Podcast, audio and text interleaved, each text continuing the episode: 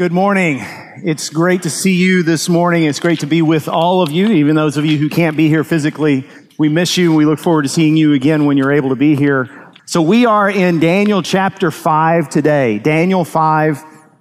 If you'll turn there in your Bibles, I just have to confess something to you. And I know I've been here four and a half years by now, so maybe you figured this out about me, but I am a recovering nice guy. I was raised to be very polite and not to hurt people's feelings. And you might say, well, that, that's a good thing, right? Yeah, I like being around nice people. I like being in a church full of nice people. It makes my life a lot less stressful than it otherwise would be. Plenty of pastors would love to trade places with me on that. But I need to say this, and you need to know this. The Bible never commands us to be nice. The Bible commands us to be kind. Kindness is one of the fruits of the Holy Spirit, but niceness is not.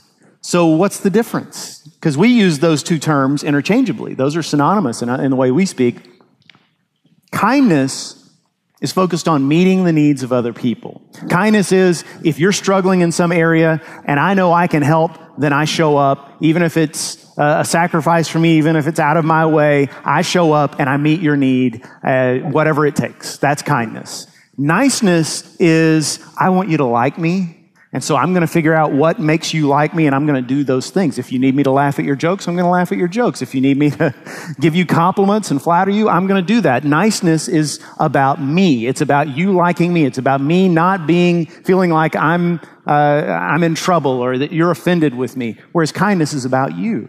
You see the difference? Now, the two look much the same. It's sort of like gold and fool's gold because they, they can often be confused for one another. Kind people and nice people will do a lot of the same things. They will both uh, be very helpful. They'll both be empathetic. They'll both be considerate of the feelings of others and won't intentionally hurt someone's feelings. They'll both be generous at times. The difference comes when it gets hard, when it involves the way people feel about you. You see, uh, uh, if you need to be confronted on something, and we all need to be confronted sometimes, we all need that holy kick in the rear end sometimes. But when you need one of those, a nice person will never do it.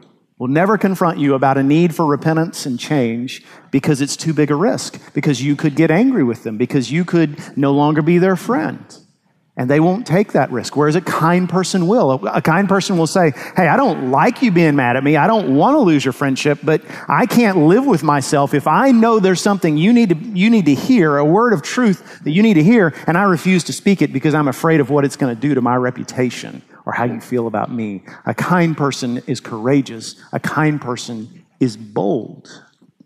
So here's my story about this. Years ago, there was a, a, young couple in the church where I was pastor, and they had a little girl who was three or four years old. And like a lot of kids that age, let's just say almost all kids that age, she was a handful. And they were first time parents. And when you're a first time parent, you've never been through this before, and nobody told you it was going to be this hard. And, and you can be at your wits' end when you have a little one who you love, but just won't listen to you and you can't control and it's driving you crazy. And so as a parent, you, you choose various ways to cope. And one of those is humor. And, so what this couple would do, and we've all been there, uh, they would say things like in the middle of Wednesday night supper, they'd say, Hey, anybody want a little girl? Uh, this one, you can get this one cheap because I'm kind of done with her. And everyone would laugh because we knew they were joking. We knew they loved their child. But, but Carrie got a burden for this little girl and for these parents and just thought, you know, I've been there. And I know how frustrating this is. I need to encourage them to affirm their child and not just make these jokes about her. This could, over time, this could build up. I mean, children take things personally. And, and I, so she told, she shared with me that she wanted to have this conversation with the mom, just one on one, just the two of them. And I was against this. I did not want this to happen. I, I was worried for the sake of my wife because one thing I know is we don't want anyone to tell us how to raise our kids, even though we need help, don't we? I mean, we all make mistakes and we need older and wiser and, and people who've been there before to, to speak into our lives, but we don't want to hear it. And I said, you know, they could get mad, they could leave the church, or worse, they could stay and spread rumors and trouble. Uh, you could make an enemy out of them. This, this could make our lives so much worse. It, it's just so much easier just to, just to let them learn on their own. But she had this conversation with this young mother, and You know, the young mom was very gracious in hearing what she had to say, and I think it made an impact and, and made a change in the way they parented their child. Now, that was not a nice thing to do, but it was a very kind thing to do. You see the difference? Now, please hear me when I say this. When I say that we don't need to be nice, I am not saying we should be rude. There are people, probably one out of 10, I've not done any research, but there's a certain lo- number of people who they just don't have that filter that the rest of us have. They just don't have that, that natural inhibition that says, oh, if I say this, if I do this, people are going to be mad at me. In fact, they, they enjoy stirring the pot. They enjoy, uh, they, if somebody's mad at them, they wear it as a badge of honor. And if you're one of those people, I want you to know God has given you a tremendous gift. He has made you naturally bold. That's something that's hard for the rest of us. But please understand, you can do so much damage with this gift. It can be a, a huge curse to your. Uh, a sermon similar to this, where I remember preaching uh, a sermon similar to this where I talked about how niceness is not in the Bible and we've got to get over it and become bold. And afterwards, a friend of mine uh, it, who was in my church at the time came to me and told me that was the best sermon I'd ever preached. And, and boy, I just, we as Christians need to get over being so nice and, and we're, we're letting people go to hell because we're nicing them into hell. And, and I say, I wanted to say the whole time he's talking, I, I know he's trying to give me a compliment, but I'm thinking, brother, I wasn't talking to you because this was a guy who liked making people mad. I mean, he lived, he thrived on that. And, and, I wanted to say, buddy, you have the opposite problem. You need to pray for humility. You don't need to pray for more boldness. You got that in spades. You need to pray for humility because what you're doing is not blessing anybody, it's just making people mad. But I didn't say that. You know why? Because I'm too nice. So, right now, we're in a series about Daniel about the book of Daniel, actually, because we've seen several people be the main character at times. Daniel himself, Shadrach, Meshach, and Abednego. Last week, Nebuchadnezzar himself was the main character. And in all these stories, we see that God is forming character qualities in us so that we can make a difference in the world. It is not our job as Christians in a hostile culture like the one we live in now it's not our job to just hunker down and hold on to what we have. That's our tendency. To say the enemies are out there, the enemies are at the gates, these stained glass windows will hold them off. Let's stick down in here amongst ourselves and hang on to what we got. But if we do that, we're failing the Lord. Our job is to be salt and light. Salt changes things, light changes things. Our job is to make a difference and so we're going to need the things we've talked about in this series, the things God is trying to build into us, things like genuine faith, and last week, humility. Remember, as Nebuchadnezzar, uh, a prideful and arrogant man, was brought to his knees by the Lord. We need that humility, but today we're going to talk about how we need boldness. Bold people can and must be humble. Otherwise, they destroy more than they help. Humble people have to be bold. Otherwise, they're not helping anybody. So that's what we're going to talk about today. And we're starting in chapter five, or we're in chapter five of Daniel. And I have to say, just as a setup for the scripture, a lot of ground has been covered between chapters four and five that Daniel doesn't tell us about. Daniel, by this time, is in his 80s, we think. There's a new guy on the throne. His name is Belshazzar. Belshazzar is not actually the son of Nebuchadnezzar, although the book of Daniel calls him that. It's sort of shorthand for descendant of what actually happened, if you're interested in this sort of thing. And if you're not, I'm the preacher, you have to listen to me anyway. So, uh, what happened was Belshazzar's father was a guy named Nabonidus who assassinated the rightful king and assumed the throne and then married one of Nebuchadnezzar's daughters to give his throne legitimacy. So here's Belshazzar, who's not a very good king. He's a pagan like Nebuchadnezzar, but unlike Nebuchadnezzar, he's not, he's not crafty, he's not smart, he's not wise, and his kingdom is struggling. And in fact, they're under invasion at this very moment. The Medes and the Persians, two great people groups of the East, of the Middle East, have allied together and they have invaded Babylon and they are winning every battle against the Babylonians. And the empire is about to fall. And so at the beginning of chapter five, guess what Belshazzar is doing? Well, of course, he's throwing a party. Because what else do you do when your kingdom is under threat? Belshazzar is throwing a big party and he's thinking to himself, okay, we're losing every battle. I may lose most of my empire, but I am safe in the city of Babylon. Nobody can invade this city. It hasn't fallen in a thousand years. And since then, Nebuchadnezzar built those mighty walls. And besides all that, we got the Euphrates River around our city. In order to invade our city, you got to ford the river and the river's huge. Nobody can do, you can't get an army across that river.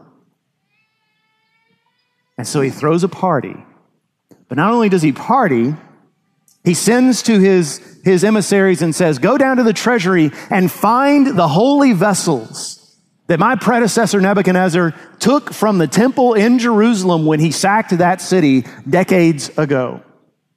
And they bring up the holy vessels, the, the goblets and the plates, and they dine on those, and they take their wine in those golden goblets, and they toast the gods of the Babylonians, Bel and Nebo and Ishtar and Marduk and they praise those gods. And you see what Belshazzar is doing, right? He is, he is putting out false bravado. And at the same time, he's saying, okay, my final hope is in the gods who defeated the God of Israel. He's under the delusion that because his predecessor conquered Israel, that means his gods are stronger than the one true God. And so he's reminding himself every time he raises that goblet, my gods are strong but he's about to find out differently. And so we pick it up with verse 5. Immediately, the fingers of a human hand appeared and wrote on the plaster of the wall of the king's palace opposite the lampstand, and the king saw the hand as it wrote. So I want you to picture the scene is this massive ballroom full of people dressed in their Sunday best. Well, not their Sunday best, but their best and they're drinking to excess and they're laughing and they're dancing and they're singing and they're basically chasing their blues away when suddenly a silence, a chilling silence starts to spread through the crowd. And finally you can hear the only sound that's in that auditorium or that ballroom, which is the sound of some sharp instrument making markings on a plaster wall. And as the crowd parts, the king from his throne is able to see what's making the sound. It's a disembodied hand holding some kind of a writing instrument, a reed or a stick, and writing these letters into the wall. Letters that in the Babylonian tongue are pronounced something like Mene, Mene, Tekel, Parsin, which we're going to find out later what that means. These were Babylonian words, but no one knew what they meant in that order. Now, I want you to listen to Daniel's description of Belshazzar's response when he sees this apparition. Verse 6 Then the king's color changed, and his thoughts alarmed him. His limbs gave way, and his knees knocked together. Not a cool customer in that situation, I guess you could say. Verse 7 The king called loudly to bring in the enchanters, the Chaldeans, and the astrologers. The king declared to the wise men of Babylon Whoever reads this writing and shows me its interpretation shall be clothed with purple and have a chain of gold around his neck and shall be the third ruler in the kingdom. Now, why don't they call Daniel? Daniel is no longer in the service of the king of Babylon. He's been fired. He's been laid off. He's been promoted over. And the queen has to come and, say to the king, listen, there was a guy back in the old days named Daniel, and he was a man with an extraordinary spirit, the spirit of the holy God in him, and he interpreted things for, for your predecessor Nebuchadnezzar, and he was never wrong once. So if we can find him, I bet he'll tell you the answer to this riddle. And they find Daniel somewhere in the city, wherever he's staying, wherever he's living, and they bring him before the king. Now, remember, this guy, although we, know, we see him for what he is, a very uh, cowardly king, is still the most powerful man on earth at this moment. And he's Daniel's boss. And yet, Daniel is not intimidated. Did you expect him to be? He walks into the presence of this king and first of all says, Okay, first of all, I don't want your, your gifts. I don't care about promotions or gold or, or finery. I don't care about being clothed in purple. Secondly, I want you to remember the, the story of your predecessor Nebuchadnezzar and how when he was at his height, at the height of his powers and so full of himself, the Lord chopped him down like an oak tree and left him to rot until he repented of his sins, until he got right with the Lord until he admitted that God himself and God alone rules. So, shouldn't you learn from that?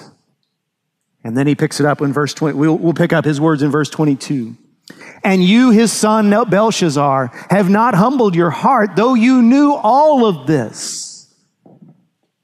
But you have lifted up yourself against the Lord of heaven, and the vessels of his house have been brought in before you, and you and all your lords, your wives, and your concubines have drunk wine from them, and you have praised the gods of silver and gold, of bronze, iron, wood, and stone, which do not see or hear or know, but the God in whose hand is your breath, and whose are all your ways, you have not honored. Then from his presence the hand was sent, and this writing was inscribed. So I want you to notice Daniel had an assignment from the king. The assignment was come in and interpret these three words that are on the wall. But Daniel doesn't do that, at least not at first. Daniel goes above and beyond his assignment. His assignment was to walk in and say, okay, here's what these three words mean. Goodbye, good luck with that. But instead, Daniel gives the king a piece of his mind. And it's not a personal thing. It's not Daniel saying, here's what you've done to me. No, he's saying, I want you to understand something. You have been headed down the wrong road since you claimed your kingdom. And you're headed down a road of destruction. And nobody's told you the truth because you're a big, powerful guy, a fat cat on a throne, and nobody ever speaks truth to those kinds of people. But I'm here to tell you, you didn't learn from the mistakes of the guy who previously sat here and you're about to pay the price for that. Now, implied in Daniel's statement is just like Nebuchadnezzar could have avoided his problems if he would have repented, Belshazzar still has a chance. Daniel boldly speaks truth that the king doesn't want to hear, but he speaks it anyway. And then he gets down to, okay, let's talk about these letters on the wall. What do these letters mean? Well, let's talk about it ourselves. And this is a little complicated, so I'm going to try to do my best to explain it. I'm not a linguist, but the word mene, M-E-N-E, means numbered in Babylonian. It's also similar to the word mina, which is a unit of measurement, a unit of, uh, of economics. It, it refers to 60 shekels worth of coins.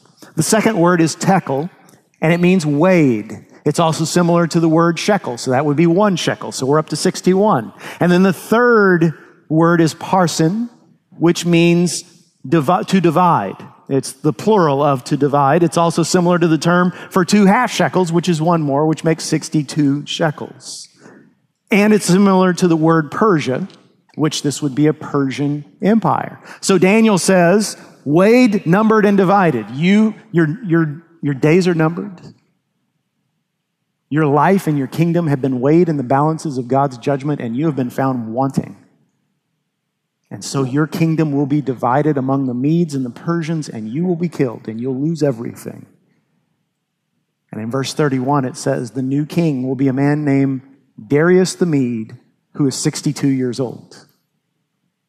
So there's a triple meaning to these words. And none of the three meanings are good in the eyes of Belshazzar.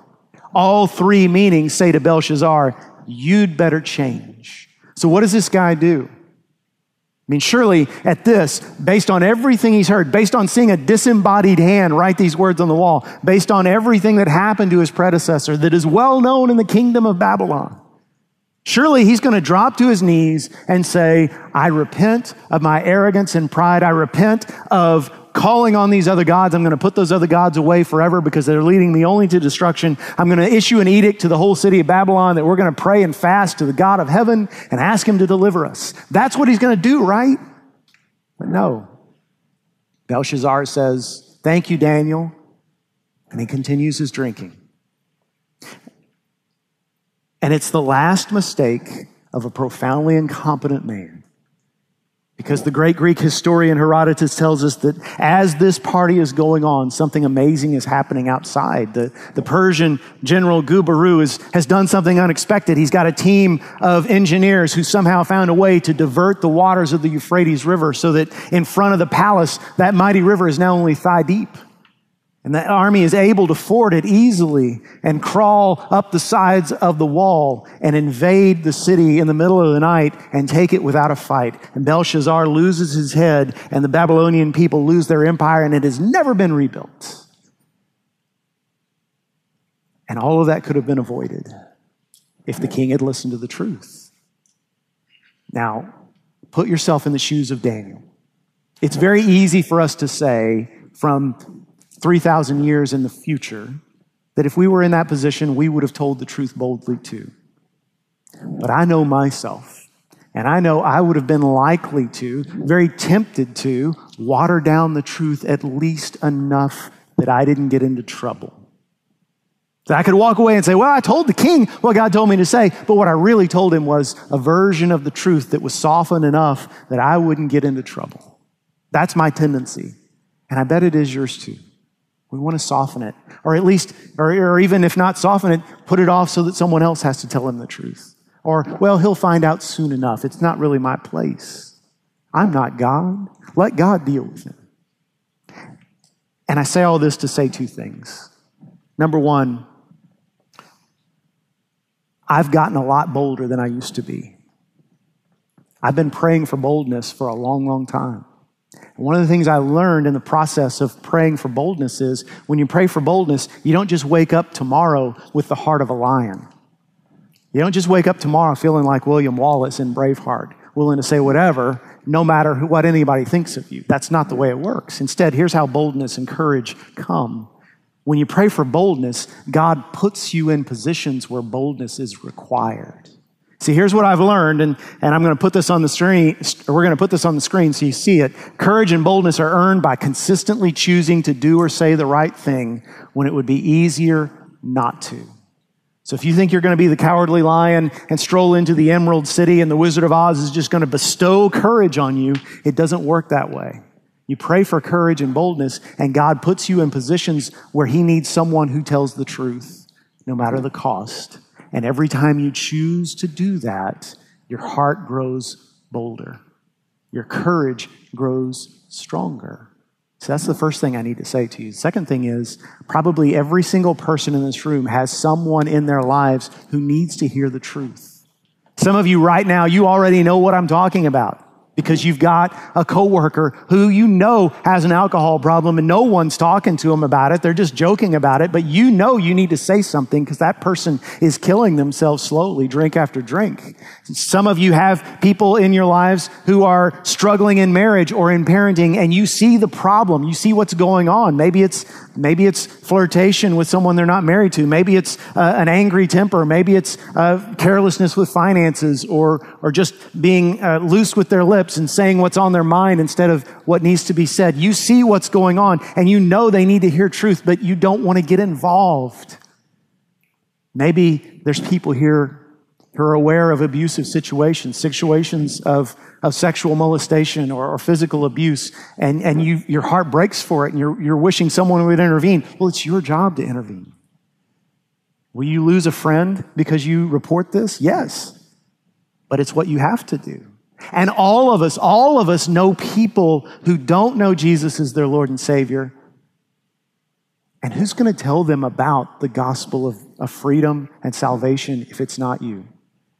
God placed you in their lives for that very purpose. And you say, Well, I'm not a preacher.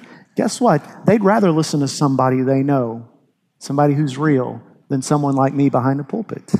They're never going to come to church anyway. You need to speak truth into their lives skillfully, wisely, humbly, with kindness and love in your heart. They need to hear the truth from you. And don't wait until all the inhibitions are gone and, and all the inconveniences have vanished and it's just easy and they walk up and say, Hey, do you have any advice for me? That day's never going to happen. You have to choose to speak the truth in love. So, my hope and my prayer is that some of you right now are making the decision I'm going to speak the truth today to my friend, to my coworker, to my loved one before the sun goes down.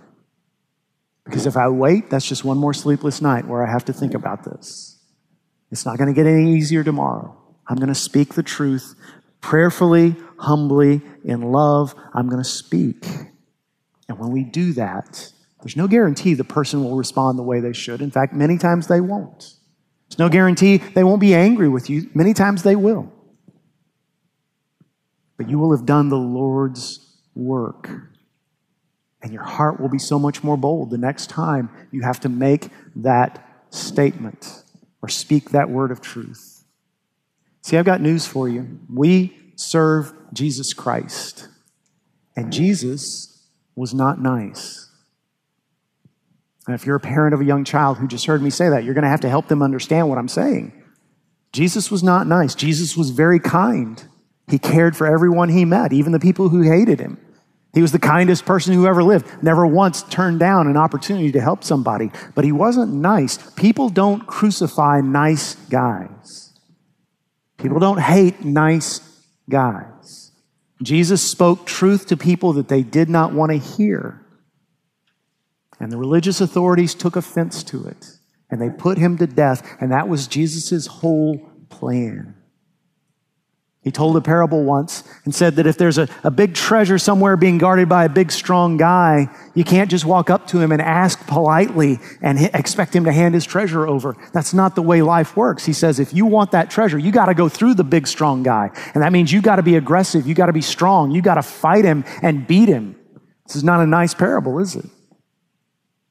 Jesus was saying, Right now, humanity is under the domination of the ultimate strongman, Satan, who guards jealously everything that he thinks is his. And the devil hates nothing more than seeing one of his getting stolen and brought over to the side of righteousness and truth and eternal life.